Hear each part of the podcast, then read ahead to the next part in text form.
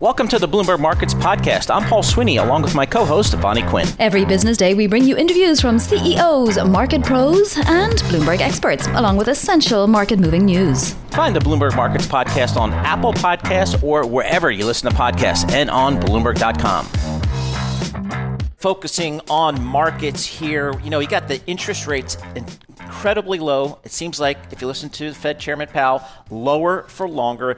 That calls into question a lot of folks uh, about the traditional 60 40 portfolio of stocks and bonds. Is that dead? Is that a thing of the past? We're going to put that to Barry Ritholtz, Bloomberg opinion columnist and host of Masters in Business on Bloomberg Radio. Also, founder and chief investment officer of Ritholtz Wealth Management. Barry, thanks so much for joining us here. So, the 60 40 portfolio, is that kind of a thing of the past? Yeah, you know, I always feel like a doctor who's telling people they need to exercise and, and watch what they eat when we discuss these traditional portfolios. Um, no, it, it, the, these portfolios are, are not dead, and look no further than the folks who had an all equity portfolio heading in to March of this year. All that panic selling mm-hmm. uh, we saw after a 34% drop, I'm pretty confident that most of those people uh, did not have the sort of diversified portfolio where 30 or 40% of your holdings are fixed income that operate as a volatility dampener. And, and it's not just about yield. Well, exactly. It wouldn't want to be these days, would it, Barry? So you're saying it's it's purely for the volatility dampening uh, of of bonds that you'd have a whopping 40% in bonds right now? Well, you know, 60 40 is considered a fairly conservative portfolio. Depending on your age, your risk tolerance, that could be 70 30, 60 40, 75 25. If you're young and you could tolerate the swings that we see in the market, something like 80 20 is, is certainly viable. If you have a 40 50 year, even a 30 year time horizon, uh, you know the the problem that we always seem to encounter is that people look at low yields, and what is it? A decade ago, people were complaining that the ten year had fallen to a four percent yield. people would people would kill for four percent now. Uh, that you cannot get blood from a stone. You cannot create something out of nothing, and you have to accept that your options are limited and, and there's only so much you can do. Now, there are things you can do, um, and there are, are different structural changes you can make and different holdings you can have, but you have to be realistic that if you're looking for higher rates in a low rate environment, you are taking on more risk, and, and that's the key to remember. And risk means potential loss. Hey, Barry, I think since the last time we all sat down and uh, chatted, we've had at least a couple of uh, pharmaceutical companies come out with vaccine uh, data that seems very, very promising. Yet at the same time, we're seeing metrics on the pandemic just go the absolute wrong way, and certain cities and countries shutting down. As you step back here, any what are your thoughts on that as it relates to the markets? Sure. So, so there there are two approaches that you take when you're dealing with a pandemic. One is a a vaccine that will stop um, the spread of this, and and the other is the various non-pharmaceutical approaches that will allow you to tamp down on the spread of of the uh, epidemic while you're waiting for the pharmaceutical solution. And it pretty much appears like this administration made a bet on the former and while ignoring the latter. They they went all in on vaccines. And listen, these vaccines are going to be fantastic when they finally are manufactured in number and are widely distributed and 60 70% of the US population has taken them so that we have full herd immunity. But that's, you know, 6 months at the earliest off in the future maybe even more, maybe eight or ten months uh, off in the future. And so the idea that uh, we could ignore things like social distancing and working from home and wearing masks whenever we go outside is, is folly. And you see that in these, you know, insane infection rates. We're, we're coming up on 200,000 new infections a day it's just horrible. And so, on the one hand, you see the equity markets looking past that valley, uh, but on the other hand, the broader economy is bracing for for quite the uh, difficult couple of months, if not quarters, and and that gets reflected in the bond market. Right, uh, but I do wonder if you wouldn't be better off replacing some of that allocation with, for example, gold right now. Well, it depends on what your purpose. If you're if you're looking for a volatility dampener, go back to 0809, go back to other periods of high volatility, 2000 and of course 2020 and you'll see, you know, gold didn't quite fall as much as stocks, but it certainly um, got hit when when the market fell. Bonds on the other hand, not only did they not fall, but they attracted capital. It's a it's a you know, it's it's a safe harbor in a storm uh, on a temporary basis. Um, what we've been telling people who are looking for yield uh, and are willing to take a little bit more risk, there are a couple of options they have. Certainly, shortening your duration and and not owning a ten year, taking less yield today. Um, you could you can own a three month Treasury note. It's not that far less paying than what the ten year pays. And if eventually, if and when re- rates go up, you can start rolling out of that into higher yields down the road.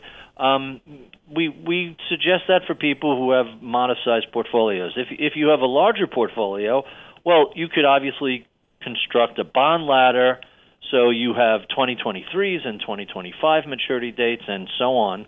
You ladder that out for a decade or longer, and then when each of the the legs of the that ladder, each of the rungs of that ladder come due, you replace them uh, with 10-year out paper that is hopefully yielding higher levels. So you're you're getting the benefit of added duration now, and if yield goes up over time, well, as each of these rungs mature, you have the opportunity to swap out higher yielding treasuries. Yeah, for sure. Barry, we're out of time, but who's your next Masters in Business candidate? Um, so I, ha- I have two really interesting people coming up. One is Greg Fleming, um, yep. Who, who I'm sure you're familiar with from, from all of his um, all of his investment banking work, but the uh, this weekend is Dennis Lynch, oh, who is uh, with Morgan Stanley. Morgan Stanley Counterpoint uh, Global, and has put together an incredible track record. This year, a lot of his funds are up nearly double. So that wow. that's a fascinating conversation. Yeah, dying to listen to that. All right, Dennis Lynch and then Gregory Fleming, who is now the president and CEO of Rockefeller Capital Management, coming up on Masters in Business with our guest. I remember when Dennis Lynch was my client. He was a young, young, young buy side analyst at Morgan Stanley. Now he's a, very successful portfolio manager there, running that well, large cap group, putting up just great numbers, as Barry said. Paul, I think you need to call Barry offline and give him a few anecdotes so we can sprinkle them into Masters in Business. Always makes for a, a good introduction if you have a little dirt on somebody. We got some economic data this morning from the conference board. Its leading economic index for the U.S. increased 0.7% in October, following a 0.7% increase in September and a 1.6% increase in August. To help us break it down, we welcome again Ataman Ozyildirim, Senior Director, Economics and Global Research Chair at the conference board. Ataman, thanks for joining us again. A good month. Uh, what's the takeaways here?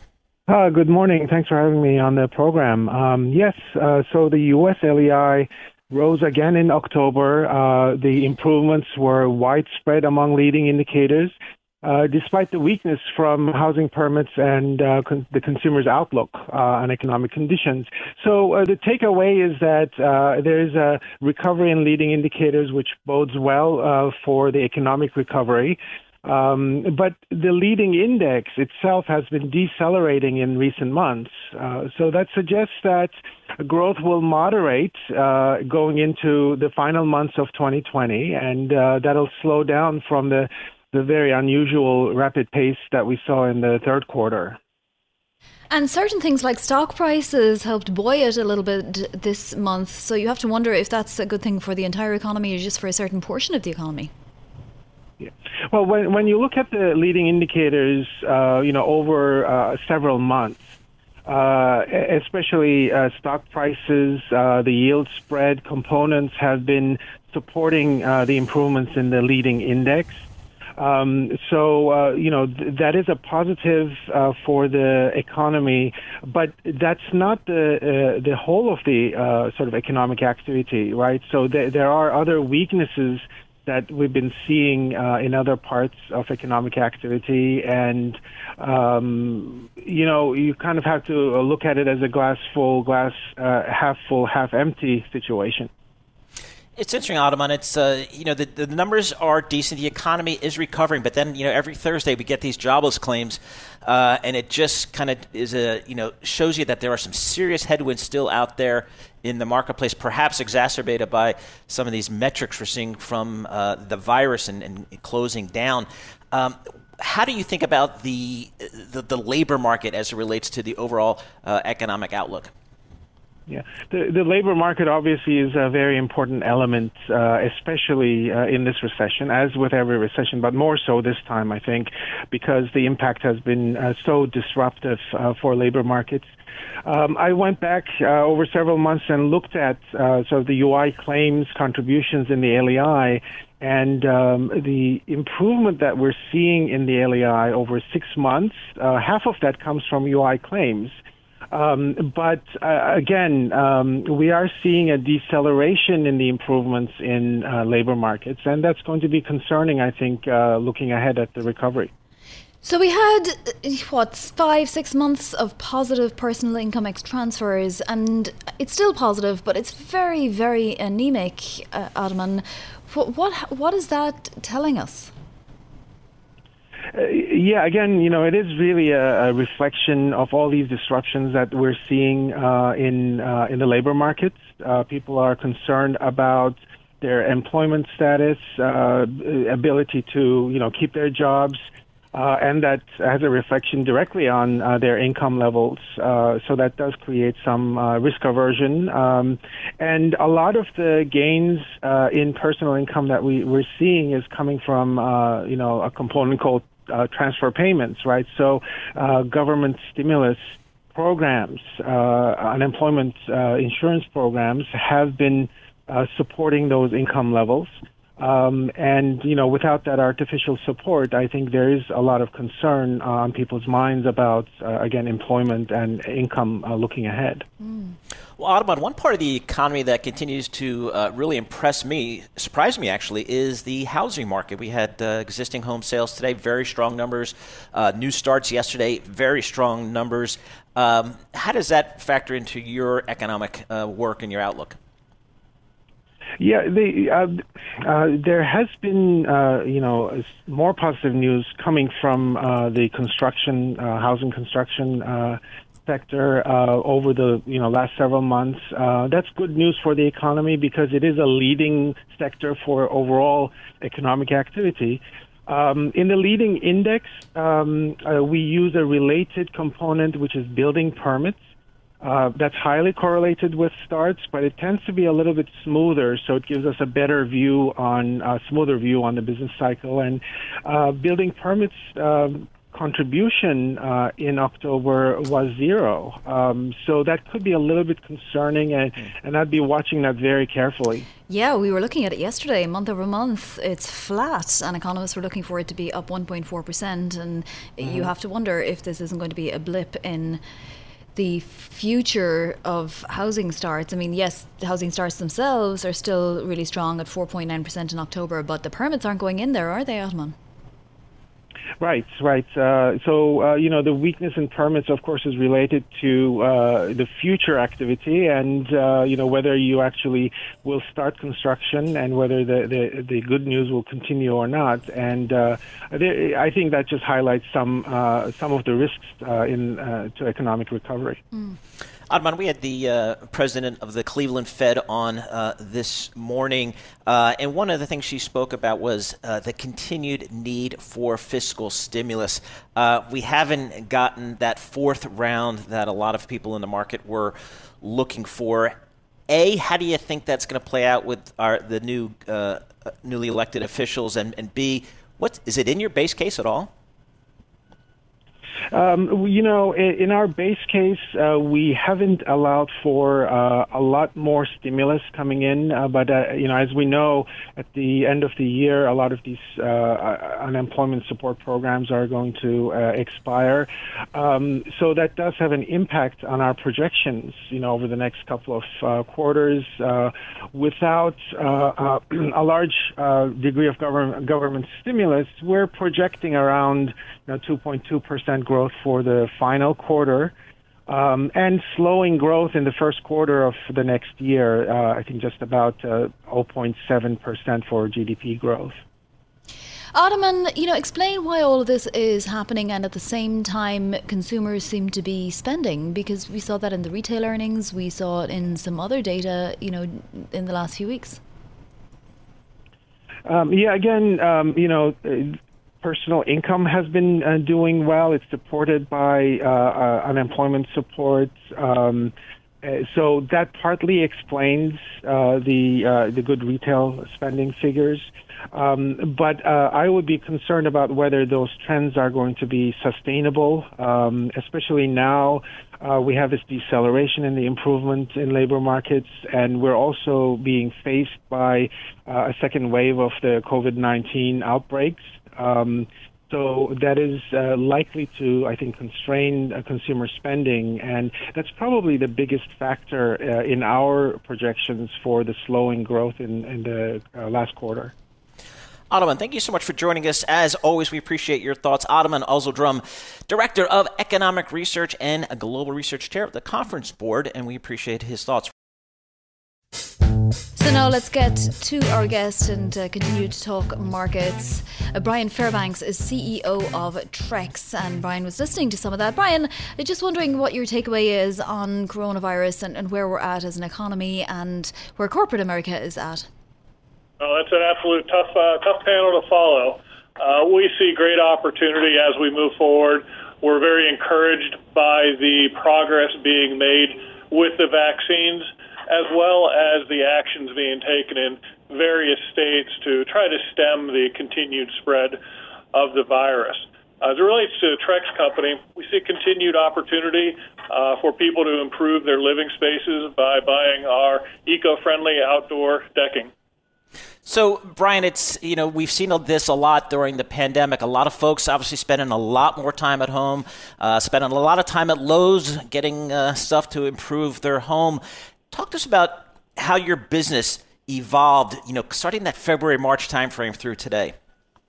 Sure, we had a lot of questions uh, February March timeframe of where the economy was going to go, how the consumer would behave.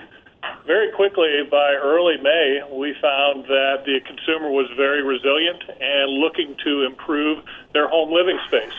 One of the tailwinds that we saw is that people were interested in having work done outside their house whether they were doing it themselves and buying at one of our DIY partners or having a contractor come in and do that. We've continued to see that uh, through the entire summer and now into the fall months. Bryan, where are your biggest areas of demand? I'm assuming that in cities where people don't have uh, balconies unless they can afford a balcony, and that you know that that wouldn't be where your customer base is. It's more in the rural areas. I wouldn't say necessarily rural areas, but more so in the, yeah, the suburban areas. Uh, so outside of your major cities, uh, we are our volume tends to uh, dominate in those areas where there are large populations. So your suburbs outside of New York through Pennsylvania down into the south, really across the country, where you see the larger population centers, you will see high volume of Trex decking and railing sales one of the things we've seen from a commodity standpoint during this um, has been um, the price of wood and lumber. Talk to us about that as a raw material for you guys and kind of how you're managing that.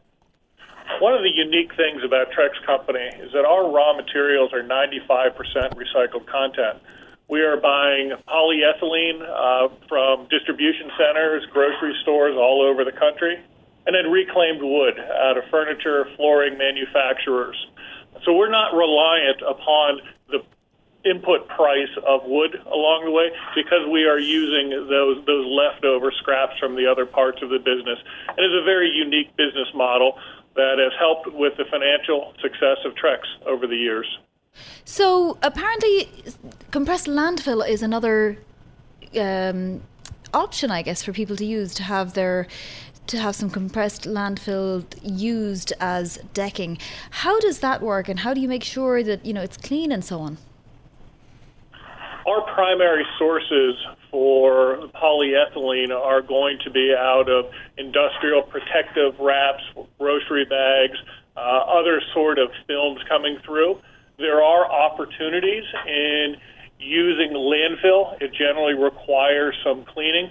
And those are things that we look for opportunities in the future. Uh, we hope also with some support of local, state, and uh, federal basis to help us use some of those materials as we move forward.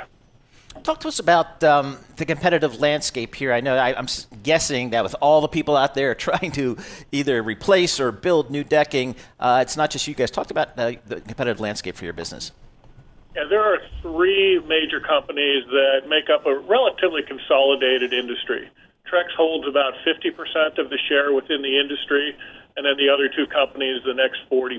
So, as I mentioned, consolidated.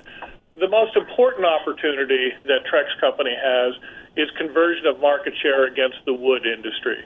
Wood accounts for approximately 80% of the volume of material sold, and that's our primary focus.